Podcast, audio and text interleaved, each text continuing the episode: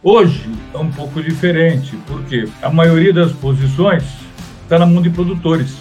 E você não compra mais com financiamento, compra-se pagando à vista. Eu acho que o mercado vai demorar mais para cair, porque os próprios misturadores não podem deixar cair, porque senão eles têm um prejuízo muito grande.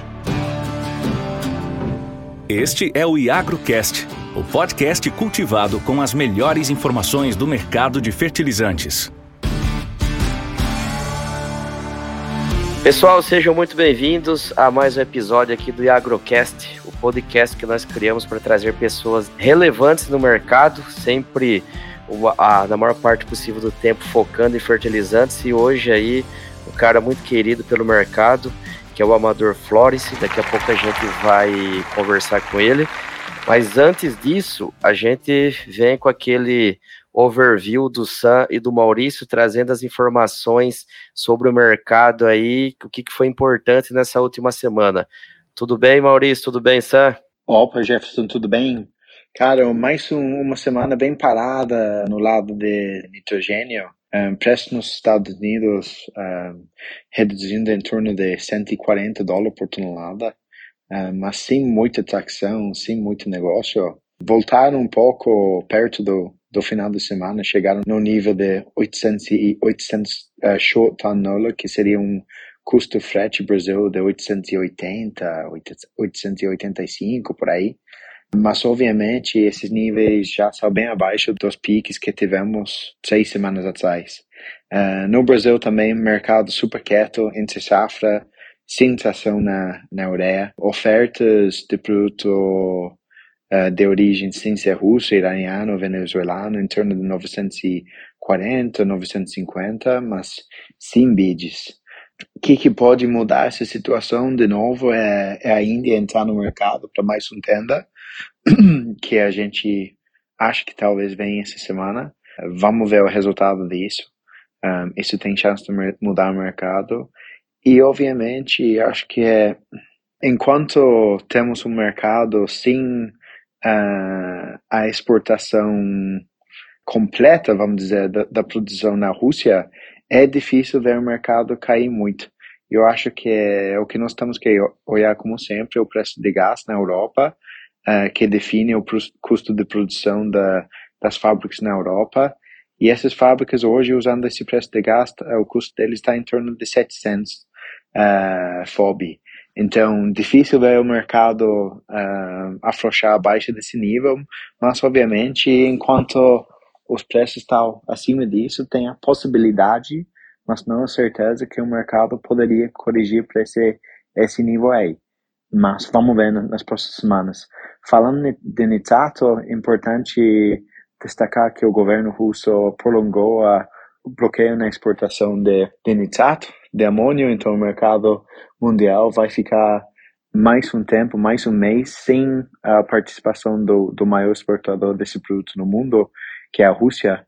Tem muitos comentários que não muda muita coisa, porque de qualquer forma é difícil achar um navio hoje que, que ir para a Rússia e trazer produtos para o Brasil. Porém, é possível, apesar de ser difícil, mas com esse bloqueio de exportação podemos ter 100% de certeza que é, é mais um mês sem nitrato no mercado, tá? Um, sulfato, uma semana uh, também meio parado, ofertas 480 por aí. China, talvez um pouco mais apetite para exportar, eh, para começar a afrouxar os preços, para que o produto seja em linha com, com ureia. Então, talvez é um produto que a gente vai ver uma corrigida no mercado, talvez voltando para uns 450, talvez um pouco abaixo disso, tá? Um, acho que é isso por enquanto. Olá, pessoal. Mais uma semana aí de baixa atividade no mercado, com as retrações aí no preço da soja, deu uma tirada no ímpeto do, dos fazendeiros aí no Brasil de comprar ver a soja aí baixando de 200 dólares para 200 reais a saca, para em alguns lugares 160 no interior, deu uma diminuída no, no ímpeto de compra e na atividade no mercado. Do lado dos fertilizantes, fosfatado e potássio continua na mesma batida, com potássio sendo negociado na casa de 1.200, custo e frete, e produto internado no chão, o pessoal tendo acesso aí em escala grande para distribuição na base de 1220, 1230 e compra de menor escala de revendas, cooperativas, enfim, na ponta final aí a 1260, 1270. Com algumas oportunidades na plataforma aí que a gente acompanhou na semana na casa de 1220 dólares. Fosfatados começou a aparecer um pouco mais de oferta da China com 10,50 NPs, produto que fazendo a conta ponto por ponto de nutriente acaba saindo um pouco mais em conta que as fontes tradicionais, como Marrocos ou americano ou até mesmo Rússia para o 11,52 ou 12,52, mas a referência do 11,52 continua acima aí de entre 1.280 a 1.300 dólares custo de frete e preço para o mercado final na base de 1.400 dólares. Algumas ofertas na Iagro essa semana na casa de 1.380 para a MAP 1152. É bem sucinto aí essa semana, sem muita novidade, sem muita sem muitos acontecimentos novos. Passo a bola de volta aí para o Jeff. Como eu anunciei no começo, né, hoje a gente está aqui com o Amador Florence. Eu vou falar rapidinho quem ele é, né? O Amador que é economista com mais de 46 anos de profissão. Ele teve uma carreira praticamente toda voltada aí ao agronegócio, passou por empresas como Bung, Mosaic, a Takenaka, foi agente da Campotex, da Helm Fertilizer, da Transamônia, dentre outras. E atualmente ele é sócio-gerente da ABF Representações. Tudo bem, Amador? Tudo bom, Jefferson. Estamos aqui, vamos ver o que a gente pode contribuir dentro daquilo que a gente já viveu nesse setor. Você tem mais tempo de setor do que eu de vida já. Você tem história para contar aí do tempo do onça. É, na verdade, é, é, é, na verdade, é até um pouco mais do que você falou. É? Eu comecei, é, eu comecei, na verdade, uh, numa empresa americana chamada Anderson Clayton, que posteriormente foi incorporada pela Sambra, que era a grande competidora dela. Era uma esmagadora de grãos. Ah, Naquela época, esmagava-se muito, era o caroço do algodão, amendoim, hum, milho, soja, sorgo, girassol, e não tinha muita competição. Tinham três grandes esmagadoras e um grande número de, hum, vamos dizer, que compravam algodão dos fazendeiros. Então, elas tinham Entendi. máquinas de algodão. Hoje já mudou. Hoje você pega um, um ele tem a máquina dele, já colhe o algodão, já faz o fardo, já separa o algodão do caroço do algodão, já mudou totalmente a tecnologia daquilo que eu trabalhava. E eu fui nesse ritmo até 72, quando entrei na Kim Brasil, que talvez foi uma das maiores escolas de fertilizantes do setor. E que tem ainda muita gente trabalhando e foi formado na Kim Brasil, que sem dúvida alguma as escolas de agronomia devem muito ao que foi passado dos profissionais que foram formados aqui em Brasil. Vou até falar aqui, Amador, te cortando, inclusive o Marins, né, que está no grupo lá com nós, foi daqui em Brasil. Inclusive, é... se ele ouvir esse episódio aqui, eu vou falar aqui, ó, ele vai ouvir, ele está em débito comigo, porque é, é para ele ser um dos participantes. Eu não sei se ele é tímido, o que, que é. Brincadeira. Tem um outro no grupo que é mais antigo do que ele, o doutor Hélio Casale, engenheiro agrônomo, uma das maiores autoridades uh, brasileiras uh, em agronomia, sabe tudo, tudo, tudo, tudo. Marins é contemporâneo meu, ele começou junto comigo aqui em Brasil, ele começou acho que dois, três meses depois. Uh, Marins sabe tudo de fábrica de fertilizantes, de fertilizantes, da área industrial e da história do setor. esse é um contador de história que é, é cheio dos causos, sabe todos os causos que aconteceram e conhece todo mundo também. É um companheirão e parceiro meu hum, desde 72, 73, para falar a verdade. Já tem um hum, 50 anos. 50 anos essa brincadeira. E, e, dentro da sua trajetória aí, Amador, quem que foram as empresas aí que você de fato teve em cima do arreio dos fertilizantes aí? Tem algumas que são extremamente importantes. Tem algumas pessoas que foram extremamente importantes na minha vida profissional. Foram importantes pela generosidade delas em abrirem aquilo que conheciam para que eu pudesse aprender, participar e contribuir também. Ah, Kim Brasil foi aonde eu comecei, foi onde eu sentei pela primeira vez num chamado banco da escola do nosso negócio. Eu era novinho e foi onde comecei uh, aprender e entender um pouco o que, que era o fertilizante. Eu ainda peguei uh, as empresas misturando fertilizantes na pá, misturando uh, saco de, de papel. Caraca. Não era saco de polietileno, saco de papel fabricado pela Divani que era um saco multifoliado de, de papel, não podia molhar em hipótese alguma, uhum. e costurado. Oh, Depois legal. desse saco de papel veio o saco de polietileno também costurado. Depois é que veio o saco valvulado, que perdura até hoje os sacos de 50 quilos. Uhum. Apesar, Aí houve uma série de mudanças. O, a entrada do Big Bag mudou muito também o conceito de distribuição.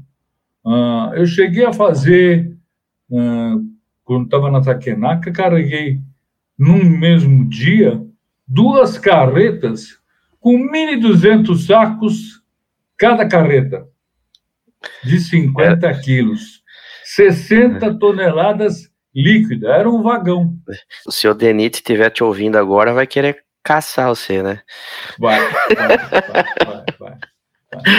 É, é, não tinha um controle que tem hoje também nas estradas, então os caminhões circulavam com um peso maior. Em termos de aprendizado, a Kim Brasil foi foi a primeira, foi a, o marco inicial.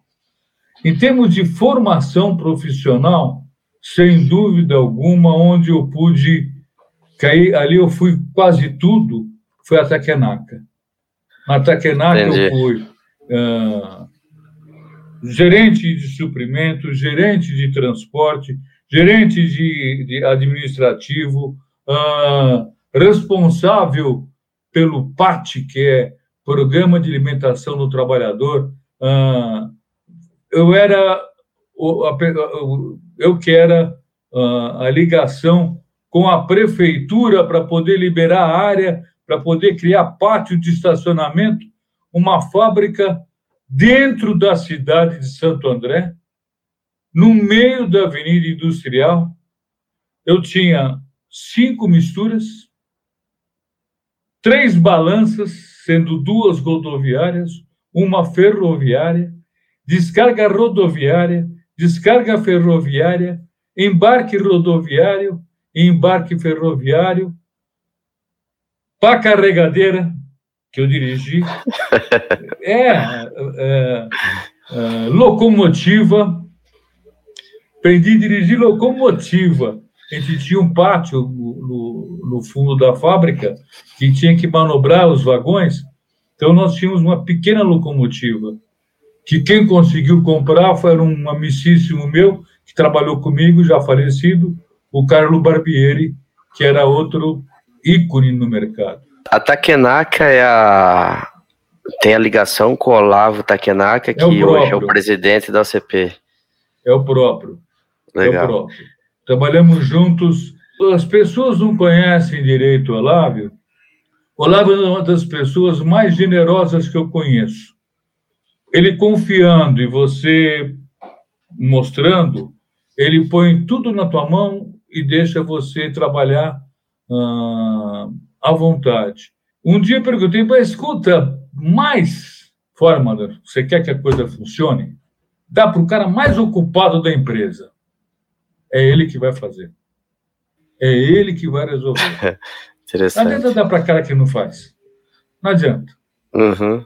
E tem três pessoas no mercado que trabalharam muito diretamente com o Olavo. Eu, o Pedro Kenzo e o Carlos Herédia. Nós três, nós formamos um, uma confraria daqueles que trabalharam com o Olavo e a gente dá risada das histórias. Mas momentos inesquecíveis e, como eu disse, uma das pessoas mais generosas que eu conheci. Eu conheço, é que conheci, que eu conheço. É legal também, tipo, para quem estiver ouvindo aqui, talvez você também, Amador, quando tiver aqui esse episódio, passa para ele. Eu já tentei contato com ele, inclusive, ainda não consegui, mas uma hora eu vou conseguir falar eu com ele lá. Mando, eu, tenho, eu tenho bastante facilidade, eu consigo mandar para ele sim. O Amador, eu li ali no, no teu LinkedIn, lá na rede social, né, que você ao longo da carreira aí você teve muitas atribuições dentro do mercado de fertilizantes, né? Vou citar algumas que eu vi ali. Você foi trader, você teve alguma relação comercial com fornecedor, fretamento, como você já falou aqui, é, ports, logística doméstica e etc. É, isso tudo aí que você passou, isso foi uma necessidade de empregabilidade ou isso foi uma necessidade de entender esses pontos para continuar crescendo no setor e fazendo com que o setor evoluísse, vamos assim dizer? Antigamente, o, a gente era, vamos dizer, mais generalista. Você trabalhava numa empresa e ela não era tão departamenta, departamentalizada, existe? É e, isso, isso mesmo. Então, aquele que cuidava do transporte, cuidava de embalagem, cuidava de câmbio, cuidava de, de produção. Eu montei um laboratório. Eu nunca imaginei na minha cabeça que eu teria como responsabilidade montar um laboratório para poder atender as necessidades da empresa. Muito gerado pela necessidade da empresa. Uh, hoje, você tem profissionais extremamente competentes uh, nas áreas específicas. Você pega gente com formação específica uh, para transporte internacional. Se você não tiver uma formação, um conhecimento, não dá para você trabalhar com isso. Eu fui obrigado, pelas circunstâncias, a ser meio generalista. Brinco, um clínico né, geral. É, um Brinco, né, que, que hoje em dia a gente tem que saber mais de menos, né? é, tem muitas vezes que te fala que menos é mais. Exatamente. Complicou, complicava um pouco uh, você tocar muitos instrumentos. Você acabava não sendo. Uh... Então, hoje, quando você fala um trader, você está tá na minha frente. Maurício, é trader. É, tudo bem, um trader. Uhum. No meu tempo, você não tinha uh, uma atribuição específica para uma pessoa, você. Você ajudava é, a tocar o barco, né? É. Então, aprendi meio que. meio na marra. Uhum. É, por necessidade, por falta de pessoas no mercado. Não tinha tanta disponibilidade. Pra você ter uma ideia, tinha dificuldade de encontrar pessoas que falassem inglês. Até hoje, né? Até hoje. O mercado vem mudando bastante, né? Cada dia, é. constante mutação. Uma história que eu, eu escuto bastante histórias da época, enfim, dessa época que, que você atuava na posição que, que eu tô hoje. Tudo bem, os últimos dois anos são anos de falta de produto e não tem super oferta. Mas desde que eu entrei nesse mercado aqui há, há 12 anos atrás, é, o, o, trader, durante todo esse tempo, ele é chutado, porque é super ofertado. É as pessoas correndo atrás do comprador com super oferta de produto. Obviamente, excluso esses dois anos atrás. E as histórias que eu escuto do, do, do teu tempo é que o trader era tratado como celebridade, que o, o, o comprador que pagava almoço para o trader para ter produto no barco. Não, almoço é a gente que sempre pagava, viu? Isso é, nunca, isso não muda. Força de expressão, mas a, o resumo é que o mundo ele é cíclico, né? São ciclos e são fases, e hoje a gente vive um ciclo novo, de verdade, que, que nunca foi visto. A gente vive uma guerra pós-pandemia, é um momento único. Então, é, é, é mais um ciclo e mais um aprendizado. E eu costumo falar que o, o retrovisor é sempre mais cristalino que o para-brisa, né? É sempre mais fácil de julgar e falar sobre o que aconteceu no passado Sim. do que planejar o futuro e olhar para frente. Engenheiro de obra pronta é tranquilo, é mais tranquilo. Exato. Isso sem dúvida alguma. Igual ah, comentarista de jogo, né? Depois que tá feito o placar, exatamente. não adianta mais nada comentar. Então, como, como me perguntaram, qual a diferença básica entre 2008 e 2022. Em 2008, em agosto de 2008, eu virei para o presidente da Transamônia na época e falei: acho que a gente deve sair do mercado. Na época, a Transamônia era a maior trader, ela fazia 34 milhões de toneladas por ano como trader.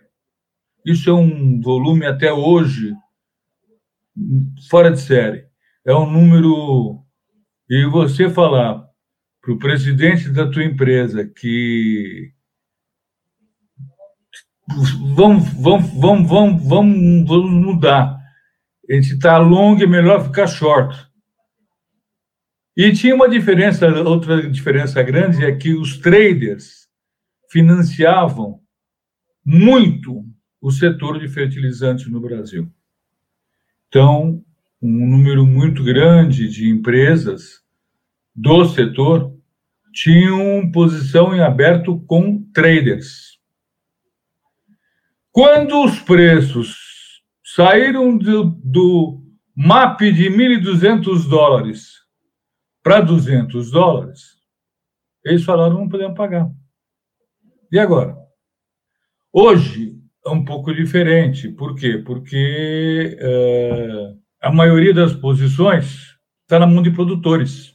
E você não compra mais com financiamento, compra-se pagando à vista. Eu acho que o mercado vai demorar mais para cair, porque os próprios misturadores não podem deixar cair, porque senão eles têm um prejuízo muito grande. Mas eu, eu até quero aproveitar e fazer um pegar um gancho na, nessa, nesse comentário que você fez em relação ao financeiro. Uma coisa que a gente está percebendo bastante hoje, e talvez até um ponto que faça o trader voltar a ser importante no mercado, que a trader acabou perdendo muito espaço com os produtores vindo trabalhar direto, é a falta de dinheiro. É muito difícil hoje de financiar e continuar tocando o negócio com as bases atuais de preço. Quando a gente olha aí para para 10 mil toneladas de um produto, de um cloreto, por exemplo, a gente está falando de mais de 50 milhões de reais. Então, as empresas não têm esse caixa para girar um, um, volume desse tamanho. E o próprio produtor rural que vem alimentando e puxando, subsidiando a conta de fato, pagando a conta, esse cara também acaba tendo descompasso entre o recebimento dos grãos que ele vende e tudo mais. Então, eu posso dizer hoje que o dinheiro está curto no mercado. A gente, como está atuante aí, enfim, trabalhando na, na, na ponta, como, como a gente usa esse termo chulo para se referir ao mercado final, a gente percebe que o dinheiro está cada dia mais escasso.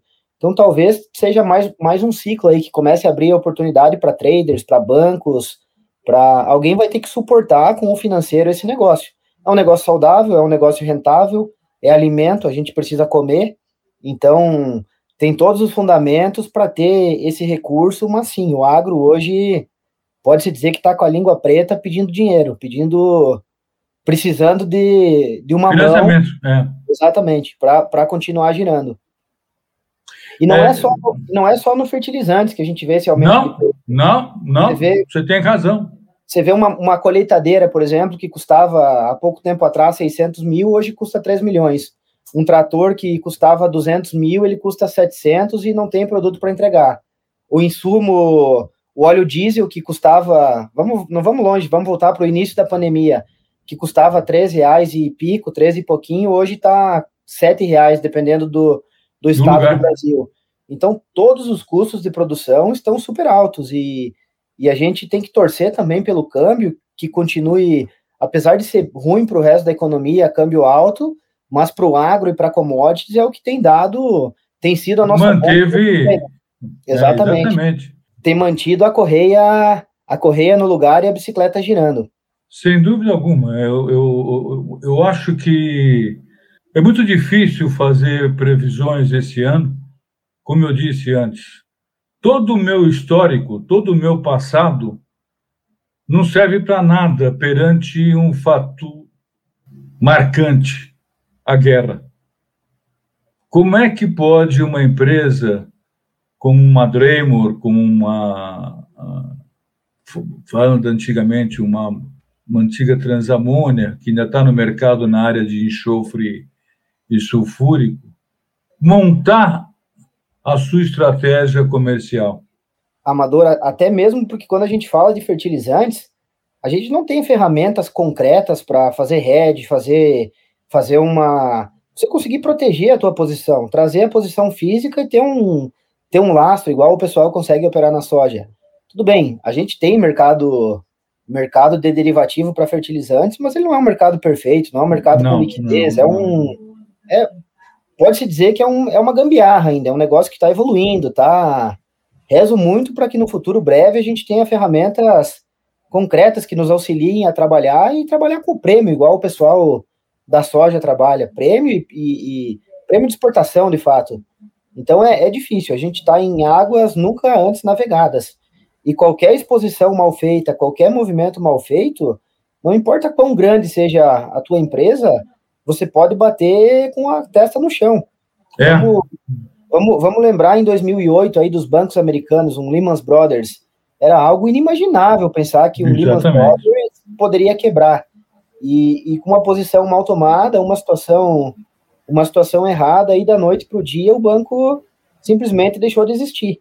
Então não existe histórico, não existe ah, a gente tem mil anos de experiência no mercado. Não gente é sólido. A gente está num momento único, a gente está num momento ímpar e todo cuidado é pouco para navegar no mar que a gente está hoje. É, o que eu tenho notado é a necessidade de se conversar mais para poder tentar obter maior volume de informações e mesmo assim a gente não consegue fechar um diagnóstico ou fechar uma posição. Ah, Maurício, eu vou, eu vou longo, eu vou comprar 10 mil toneladas de MAP com você, porque eu acho. Não tenho como dizer para você. Não tenho como dizer para você. Ah, não, eu vou ficar short e vou também.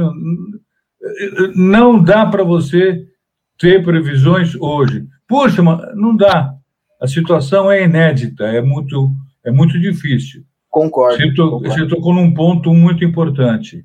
A gente, a, a, a falta gente, de recursos. A gente, a gente tenta ler os nuances disso, né? Assim, quando você olha para toda a lógica, toda a situação que está acontecendo, a gente tem restrições no mundo em todos os lugares, de embarque de produto, de transferência de dinheiro. Então, assim, o produto não está fluindo com a mesma naturalidade e com a mesma facilidade. Então, tudo indica que eu eu acredito que vai faltar fertilizantes, inclusive, esse ano. Mas, assim, é simplesmente um, uma, uma crença minha e, e não vale nada. Pode mudar tudo a qualquer momento no mercado. Mas que a gente está num momento bastante especial e bastante difícil, isso, isso não tenha dúvidas. E, e falo do nosso lado também, para tomar decisão e vou comprar produto, não vou.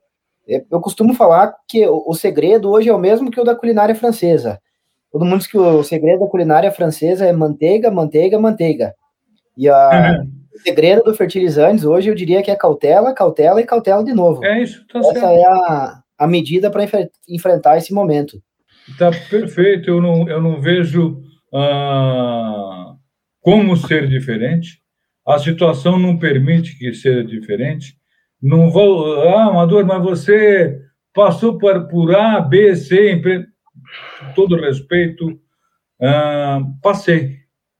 Passei e eram momentos diferentes, com situações ah, bem diferentes, situações políticas bem diferentes. Ah, nós temos também uma situação, ah, uma expectativa política no Brasil muito grande para saber aonde nós vamos chegar. Eu vejo meu filho que está no Chile e cinco minutos mudou da direita para a esquerda, muito rapidamente. E o Chile é um país até que não tem a, a obrigatoriedade do voto.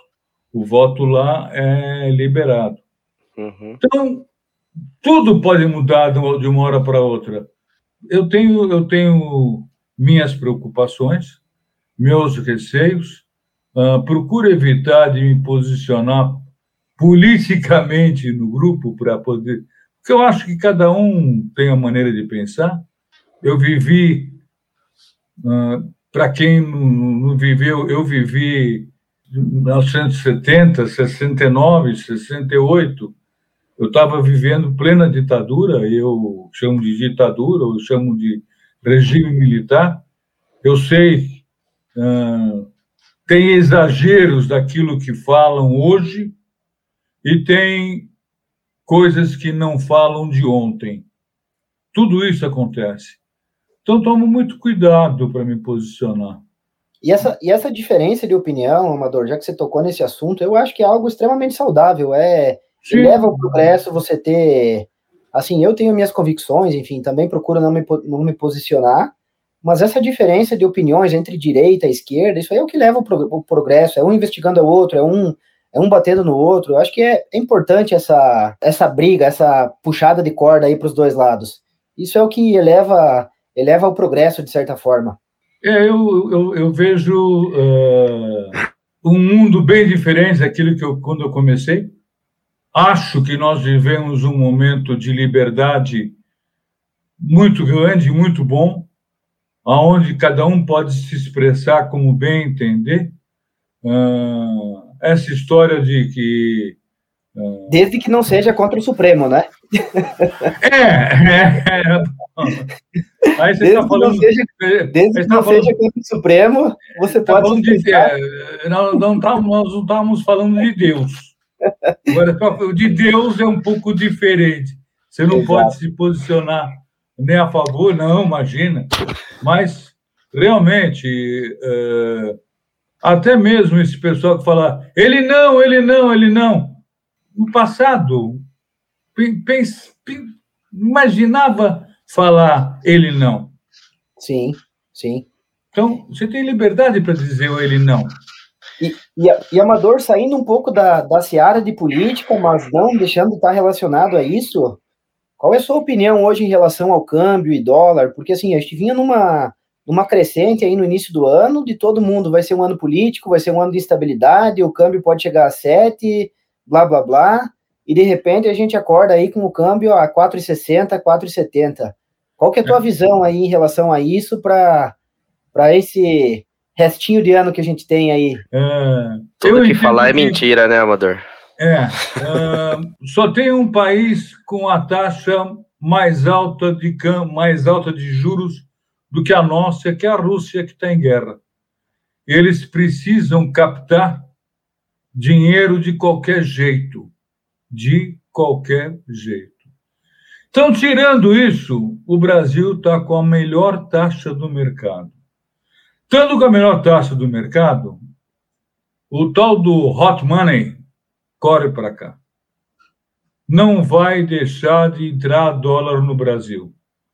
O dólar, a taxa de câmbio no Brasil, na minha opinião, ainda vai cair mais, porque tem muito dólar para entrar para aproveitar esse momento. Não estou querendo ser muito longe, porque não dá para ser. Mas a curto prazo, cai. Por que é, cai? Governo, o governo levantou uma bandeira de free money, né? Com esse aumento repentino e super alto na, na taxa básica de juros. Inclusive, hoje de manhã, com notícias divulgadas aí de revisão na previsão para 13,25. 13,75. 13,75, esse ciclo de, de alta, em decorrência dos índices que, que saíram aí de, de, de inflação e de, do, do IPCA, que vieram acima do que se estava esperando. Então, o mundo saiu de um controlar a baixa inflação para controlar a inflação, não, não apenas o Brasil. Europa estava com problema de baixa inflação, até deflação em, em alguns países do mundo, e, e, e, controlar a inflação é uma tarefa bastante difícil para qualquer é. governo. E o mundo. Fed já, final, já, já sinalizou que não vai ser, pelo menos aparentemente, ele não vai ser agressivo, não. Até, até eu... dividindo um pouco em relação ao Fed, eu tive pessoalmente nos Estados Unidos e na semana passei os últimos 15 dias lá e viajei bastante por lá. E você vê em todos os estabelecimentos que você vai, placa de contrata-se e faltando pessoas para trabalhar. A economia está numa inércia, numa, numa gastação de dinheiro, é algo assim fora do normal. Faltando pessoas, serviço ruim em todos os lugares, preços astronômicos, esquecendo até da conversão, que, assim, para o brasileiro, a conversão para o real, ela é, é, bastante penosa. Favorável, né? É, desfavorável, né? É. E, e, esquecendo até essa conversão, o preço está caro em dólar, e, e, falta de tudo, falta de produto nas gôndolas do supermercado, por falta de funcionário para repor. Então, eles estão num, numa situação bastante delicada, que se parar de pedalar a bicicleta e levantar a taxa de juro, a bicicleta cai. E se continuar é. pedalando a bicicleta da forma que ela tá, a bicicleta vai chegar na curva e vai capotar, porque a velocidade é muito maior do que o pneu e a, e a estrutura da bicicleta comporta para fazer a curva. Então eu vejo como bastante grave a situação que os Estados Unidos está hoje, e lembrando sempre que uma, um espirro nos Estados Unidos é uma dor de barriga no Brasil, é uma é no Brasil. Então é bastante delicado o momento que a gente vive hoje. É, o, o, o pessoal brinca que uh, o, o, o Dilma, né, que está lá, ele quando, é, o Dilma. Mas, por outro lado, uh, é isso que você, eu tenho ouvido exatamente isso que você falou, Maurício. A dificuldade de se encontrar produto nos Estados Unidos, faltando produto, uh, essas que você está trazendo de placas de contrata-se, contrata-se, contrata-se, e não está encontrando mão de obra adequada para poder preencher essas vagas, não é bom sinal. Não é bom. E assim, até escutei uma na rádio, eu não lembro se foi CNN ou qualquer, qualquer, qualquer órgão de notícia desses americano, falando que o governo está tomando medidas para diminuir as vagas de emprego aberto, que isso é algo incrível, acho que todo governo quer que tenha vaga em aberto, porque significa que o índice de desemprego está baixo, porque está causando inflação no preço da hora do trabalhador. E as pessoas que estão trabalhando nos hotéis, enfim, as pessoas que estão servindo e atendendo nos Estados Unidos hoje, elas estão trabalhando totalmente de má vontade, porque elas não podem ser demitidas e falta pessoas para contratar, então elas basicamente fazem o que querem e o empregador não tem opção a não ser engolir, aceitar e, e continuar entregando o serviço o serviço que vem sendo entregue, enfim, de maneira dessa maneira bastante é, deixando a desejar. É, Essa é, a, é. o termo. Bom, você, é, o, o, o, problema da mão de obra eu não estou vendo como sendo só um problema ah, americano. Eu vejo um problema muito sério também aqui no Brasil. Cada vez mais nós estamos encontrando dificuldade de encontrar pessoas capacitadas para poder ocupar uh, as vagas existentes. Não sei, uh, eu espero uma, uma outra tem, tem uma outra veia de raciocínio também, de algo que aconteceu, que também encaixa naquilo que a gente estava falando dos ciclos e das mudanças no mundo. Muitas pessoas com a pandemia, em países como os Estados Unidos, que é muito fácil demitir e contratar, que não tem uma política trabalhista tão pesada, tão, tão amarrada igual o Brasil, eles demitiram todo mundo na hora que teve o problema. E essas pessoas, assim que demitidas, elas começaram a buscar alternativa, foram trabalhar com algo que era o sonho delas, fazer um trabalho, abriram sua própria empresa, foram empreender, e essas pessoas não querem voltar hoje a ser assalariado e ter o trabalho que elas tinham antes. Então também teve uma mudança nesse sentido, que talvez a longo prazo seja bom para a humanidade, mais pessoas empreendendo, mais pessoas trabalhando por si só. Então é, é muito recente ainda e muito cedo para a gente mensurar os efeitos de tudo que aconteceu. Mas eu, pelo menos, tenho uma impressão pessoal que o negócio não cheira bem. O que está acontecendo hoje, essa, essa inflação, essa falta de pessoas, isso não cheira bem. Isso aí, já já a gente vai ter um resultado um resultado bastante desagradável aí, e, e, lembrando que no fim do dia, quem paga a conta é sempre a gente, é sempre o contribuinte, né? Então. É, e não existe almoço grátis, né? Não tem. É, todo mundo espera, espera, espera, não tem. A fatura, Amador, ela já está pronta. Só falta eles colocarem o endereço da tua casa, o é, selo e encaminhar para é, você pagar. Mandar, e passar para o correio e mandar. A invoice Mas... já está feita. Viu, é. pessoal? Vocês estavam comentando aí até aí, né, que é legal a gente poder dar nossas opiniões, etc. A gente vai entrar num ponto aqui que a gente tem que direcionando aqui o assunto para nós esgotar tudo que a gente se propôs a falar aqui na, nesse episódio. Nós temos as entidades de classe aí de uma forma geral, né? Temos várias para o agronegócio e aqui no nosso setor específico a gente tem uma delas é a ANDA. Que a entidade de classe, assim, além de outras coisas, ela vai remar aí, ela vai lutar por, por bem, por, por propósito comuns aí de todo um setor. Na tua opinião, Amador, você acha que a ANDA tem feito esse, esse propósito aí como associação? E o que, que a gente poderia catalisar para o setor através de uma associação como a ANDA? Puxa, pegou pesado para o meu lado, mas enfim, vamos lá. uh, é, eu, eu praticamente eu vi a Anda nascer, uh, conheci vários presidentes da Anda. Uh, a Anda foi criada como uma entidade de fomento ao consumo de fertilizantes. E honestamente, eu estou achando que essa atuação para fomento para o consumo de fertilizantes tem deixado um pouco a desejar. Tem muito mais uh, atuado, vamos chamar assim, o sindicato, a uhum. própria AMA, do que a própria ANDA, que deveria ser o órgão efetivamente para o fomento ao consumo do fertilizantes. Independente de promover os simpósios, uh, congressos, acho que tem que ter uma atuação mais. Uh, como é que eu posso falar? Mais efetiva na, no mercado, mostrando uh, a real importância do fertilizantes, porque, via de regra, a gente tem assistido programas de televisão onde pessoas totalmente despreparadas vão falar a respeito de fertilizantes, liberação de gases. Com todo respeito, eu vi uma Anitta falando a respeito do problema da liberação de gás. Quer dizer, ah, não dá. Não dá. Uh, efeito do CO2.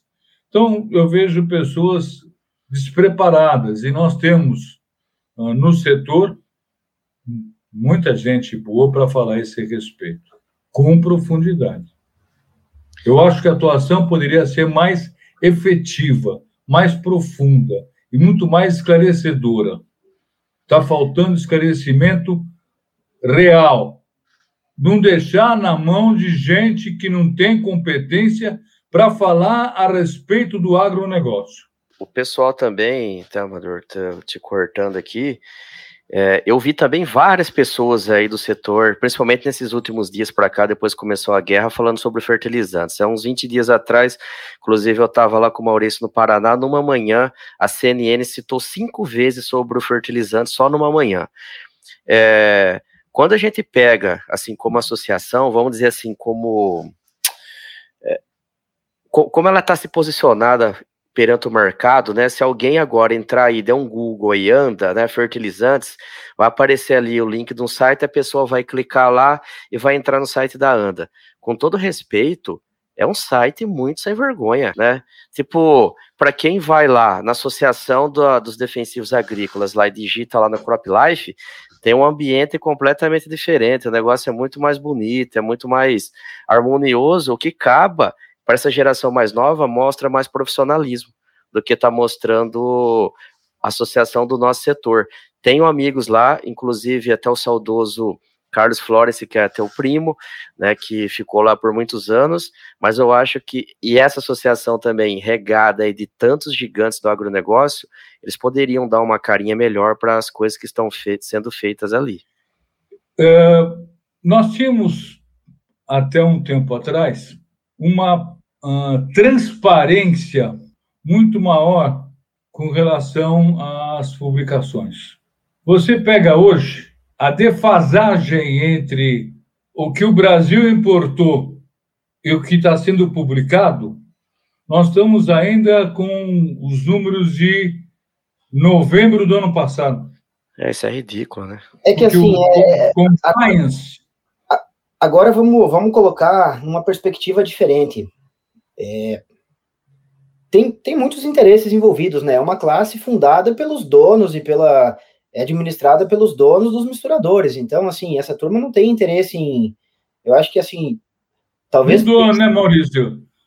Você tinha quem fundou o setor, que eram inclusive uh, esses, uh, vamos dizer, jurássicos que já foram, a maioria. Hoje você tem ah, três empresas internacionais dominando o mercado brasileiro, que é a Yara, Mosaic e Euroquem, que é um, queira ou não queira, é um é, perto do que tinha aqui, é, é um gigante. Uma Fertipar, que sozinha, como empresa brasileira, luta para se manter, e quem mais sobrou? Sim. E até, só, até concluindo a, a, o meu comentário em relação à, à entidade, até para não ser mal interpretado, talvez é uma falta do produtor rural, enfim, das entidades de soja e de outras, de se organizarem e terem a sua própria, criarem uma fundação nova sem nenhum viés, entendeu? Porque hoje a ANDA, queira ou não, ela é administrada pelos, pelos, pelos produtores de fertilizante no Brasil, pela, pela indústria. E, obviamente, seria a mesma coisa que a Coca-Cola criar uma associação e ensinar a receita, colocar a receita de bolo dela, a receita da Coca-Cola toda segunda-feira. Então é algo insensato. A gente não pode esperar que realmente o presidente da Mosaic, o presidente da Yara vai Da Yara vai dizer. Exato. É uma empresa privada com o objetivo de ter lucro, como qualquer outra empresa, e enfim. Então, minha posição é em relação a isso. Se o mercado realmente importa, o produtor rural e todo mundo, fica aí até uma oportunidade para ser fundada uma, uma associação que tenha um viés, que não tenha nenhum viés, que não tenha formado por pessoas que não tenham interesses no mercado, entendeu? Que tenham interesse de compra e não de, de esconder, enfim, ninguém vai te contar o, o, o que está carregando no livro. Você não vai chegar na Yara e ela vai te contar o que ela tem no livro dela de posição, não, e o que ela vendeu e tudo mais. Então, assim, acho que Talvez a Mas gente. Mas você, pega, você pega as associações, por exemplo, a indústria automobilística publica mensalmente. A Volkswagen ela, ela, ela, ela relaciona a produção dela dizendo Fox a álcool quatro portas, Fox a álcool duas portas, Fox uh, uh, uh, o, o Voyage, quer dizer, ela abre toda a linha dela. Agora aqui para nós vão estão dizendo que uh, por uma questão de compliance, a gente não podia dizer uh, o, que, o que, que nós temos de ideia de estoques. E, e assim, agora até, até para ter um voto de Minerva aí no meio, no meio da situação, é, não vamos longe também, vamos lembrar, sei lá, o cenário de 2013, 14, 15, que foram anos que o misturador apanhou bastante no Brasil, bastante gente operando aí no negativo, e nessa época a ANDA, enfim, as entidades do setor operavam livro aberto, mostrando o que tinha de estoque, qual era o estoque de passagem, enfim, toda, toda acho que era a última terça-feira do mês, não lembro, o dia da reunião era divulgado. Então era divulgado isso e acabava acarretando em prejuízo para a indústria, porque, enfim, é. Você está abrindo. Eu não acho, tá abrindo... É, mas a minha experiência mostra que nunca uh, você ser transparente prejudicou o mercado. A transparência nunca prejudicou o mercado, porque o, o jogo comercial existe de cada empresa. Isso não tem como mudar. Uh, mas um ponto, um ponto também, Maurício, é o seguinte, tipo, como entidade, como associação, eu, eu sinceramente eu não consigo ver qual que é o o, servir, o papel dela para a sociedade, a não ser quando gente, nós que estamos dentro do setor. Mas se um, se um aluno vai lá, um aluno entra lá na, no Google for fazer um trabalho de escola, por exemplo, sobre os fertilizantes, lá seria o principal local para ele encontrar esse tipo de informação, e ele não tem lá até, até aproveitando para puxar um pouco da brasa aqui para o nosso assado. É, sem nenhuma demagogia, esse tipo de comportamento e esse tipo de obscuridade no mercado foi o que nos, nos motivou a trazer a Iagro para o Brasil e estar tá investindo nisso. De ter informação transparente, de ter relatório de mercado aberto para todo mundo, das pessoas poderem saber o preço, comparar preço de várias empresas e até para diminuir a situação de fofocas no mercado. Ah, tem cloreto, tem MAP no preço X. Tem, coloca lá na Iagro, é, é, preço aberto, entendeu? É qualquer um pode participar, qualquer um, tanto o vendedor quanto o comprador. E as informações que a Iagro publica e até fornece a, a, a nossa parceira, a Cru, é a base do que foi vendido na semana. Vendeu na semana 100 mil toneladas, é a média ponderada das 100 mil, não é vendeu 95 mil toneladas a mil dólares e aí vendeu 5 mil toneladas a 1.300 dólares, que o preço do mercado é 1.300. Não. A gente tem uma média e algo que pode ser auditado, algo que pode ser número que pode ser checado, confirmado, enfim, não tem absolutamente nenhum viés, tem transparência total. É uma das ferramentas, mas eu acho que é, é válido que apareçam, que, que apareçam mais, mais ferramentas para ter essa transparência. É importante. Mas eu participava das reuniões do sindicato, que era uma vez por mês, Nunca na reunião do sindicato foi discutido o preço praticado pela empresa A ou o preço praticado pela empresa B. Nunca foi, nunca foi mostrado uh, o market share da, da, das empresas. Estimava-se um market share, e sempre foi feita essa estimativa do market share, em cima da importação de cloreto de potássio no Brasil. Esse era o, a ferramenta para poder mais ou menos dizer fulano tem tanto, Beltrano tem tanto, Ciclano tem tanto. Uh, nunca foi dito lá, uh, nunca houve o risco de que uh, estaria se formando estaria se cartelizando o mercado brasileiro. E a alegação de que essa transparência deixou de existir foi exatamente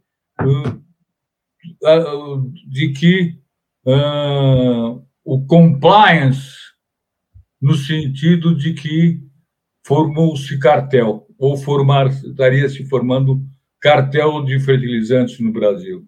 Que, na verdade, ele existe por outras razões. Não porque sentou Maurício Amador e o Jefferson resolveram definir qual vai ser o preço do mercado. É o que eu penso. Sim. Viu, Amador? É, a gente vai chegando para o final aqui. Ter até conversas acaloradas, né? Que isso é sempre legal, que a gente vai subindo o nível da régua. E a gente já comentou aqui, tipo assim, a gente, a gente que eu digo assim, nós do setor de fertilizantes, a gente continua aí na crista da onda, né? Notícia para todo lado, para lá e para cá. Qualquer portal de notícias que você entrar vai ter alguma pitaco sobre fertilizantes ali. Isso aí vai chegando para a população de uma forma geral. Para a gente concluir, como que você vê esse setor daqui para frente aí e que que mensagem que você passaria para essas pessoas aí que gostariam de entrar nesse setor nosso?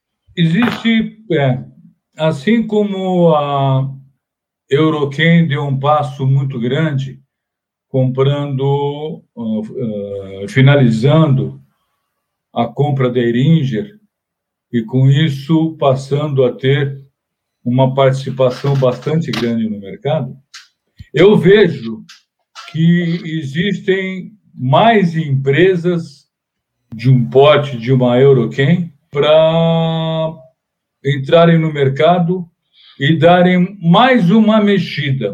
O mercado tem espaço, acho que a possibilidade de, eh, como já foi dito, o Brasil explora uma pequena parte do seu território no agronegócio, pode aumentar. O mundo, por um lado, quer que o Brasil aumente, porque é um dos poucos países que pode aumentar a área plantada. Eu vejo o setor nosso como sendo do agronegócio, tá? Vou pegar especificamente ou fertilizantes ou o agronegócio em si, como é realmente ah, o único dos poucos setores que tem possibilidade de crescer no Brasil. Não sou dessa política desse povo que fala o Brasil tem que produzir o próprio fertilizante. Eu não acho. Eu acho que a gente está comprando fertilizantes, agregando valor ao fertilizante e devolvendo ao mercado o produto, o resultado da produção do fertilizante. É como eu vejo. Concordo. Como eu, então não vejo nesse. Não, porque o Brasil tem que ser independente do quê? Do quê? Vamos gastar fortunas para tentar tirar cloreto da Amazônia? Disseram que tem um poço de gás no Parque Nacional do Iguaçu que daria para sustentar o mundo. Será? Vale a pena? Interessa? E tem, e tem uma coisa também, Amador, a longo prazo, né? A gente está falando de fontes finitas aí, de potássio, de rocha fosfática acaba sendo um movimento inteligente o Brasil preservar as reservas que tem e usar produto importado. Vamos pensar nas próximas gerações, nos nossos filhos, nos nossos netos. Se alguém está nos fornecendo isso a um preço baixo e preço justo, vamos focar naquilo que a gente sabe fazer, né? Não tem por que, por que se envolver com isso. Quanto custa uma produção de ureia no, no Golfo Árabe quanto custa no Brasil? Vamos lembrar que o que a gente está vivendo hoje é momentâneo, é passageiro, não é a realidade do fertilizantes, não é o que está acontecendo agora. Vamos lembrar aí, três meses antes do início da pandemia, a gente tinha super oferta de todos os produtos. A gente tinha oferta de potássio no porto no Brasil a 220 dólares custo e frete para escolher no mês, no, no, no, armazém, até a cor do potássio você escolhia qual você ia carregar. Então, eu, eu sempre falo que a vida é uma equação que o resultado dela, o equilíbrio é zero. Então, ela pode sair das médias, mas ela sempre vai voltar para o zero. Ela pode ir para o 10 ou para o menos 10, mas a tendência é sempre voltar para o equilíbrio e voltar para as médias. Então, é passageiro, a gente tomou um choque com isso, mas vamos olhar por outro lado também, que da mesma forma que o Brasil pagou caro no fertilizantes nos últimos, nos últimos 18 meses, meses. Aí, é. exato. Dessa mesma forma, a rentabilidade desse produtor nunca foi tão alta na história, por conta da commodity tá alta. Então, não vamos olhar para o não vamos olhar para o fertilizante, vamos olhar para o quanto a gente está ganhando produzindo a soja, produzindo. Exatamente, produzindo milho, E diga-se de passagem, e diga-se de passagem, com uma eficiência de produção que poucos lugares. Invejável no mundo. Da porteira, e... da, da porteira para dentro, as fazendas no Brasil é algo que é uma te tecnologia e uma, um meio de produção, uma, inclusive até a cultura do próprio produtor rural, o cara aguerrido, o batalhador, enfim, a, a história dos imigrantes que começaram tudo isso. Então, da porteira para dentro, ninguém bate a gente. Vamos, vamos focar no que a gente sabe fazer, enfim, o negócio é rentável e tá bom hoje. O cara você que falou um ponto muito, tá- você falou tem uma tem um, um- só completando você, é, nós temos um um órgão chamado Embrapa. Gente, é um é um show. Ah, o que esse pessoal consegue tirar ah, ah, a produtividade do produtor de soja do Brasil, ninguém bate. Ninguém bate. Então, eu sou da opinião de que não estou preocupado se a ureia vai custar mil dólares. Por quê? Porque ela vai dar um produto que vai pagar esses mil dólares e vai dar dinheiro para quem está produzindo. Ela, ela vai. ah, nós estamos agregando valor à ureia. Sim. Nós estamos que agregando valor ao cloreto. o que a gente realmente deve se preocupar é com a nossa logística, com os gargalos que a gente tem de estrada, de Isso. portos, de problema político, Isso. não com o fato de estar Isso. importando fertilizante. Isso sim, a gente é ineficiente e vamos pensar que nos Estados Unidos, quanto custa para o cara levar a produção dele até o porto? Um frete de caminhão hoje, é- você vai pagar fácil 600 reais por tonelada. e se esqueça que houve uma mudança do polo importador e exportador brasileiro Sim, com a BR-163, é 163, é isso? 63. 163. É. Quer dizer, a gente fala, eles falam ele não, ele não, ele não, mas o que o Tarcísio promoveu na infraestrutura brasileira, eu acho que não se fez nos últimos 30 anos o que esse homem conseguiu fazer em dois anos, três anos. Você tem razão.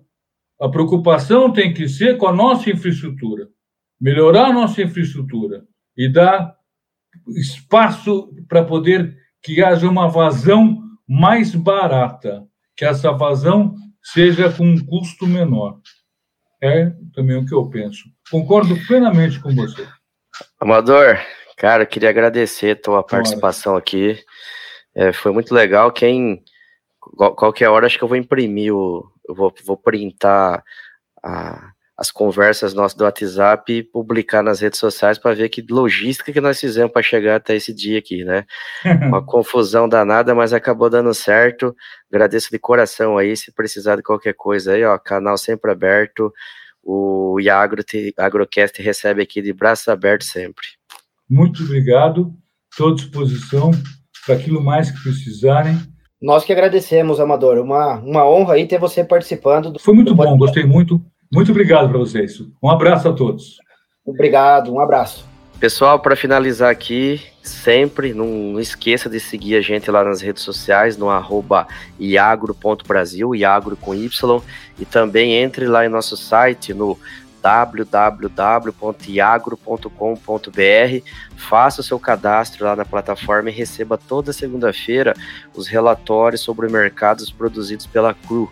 Um abraço, pessoal! Iagrocast é o podcast da Iagro, a sua plataforma online de compra e venda de fertilizantes. Acesse iagro.com.br, cadastre-se e encontre as melhores oportunidades.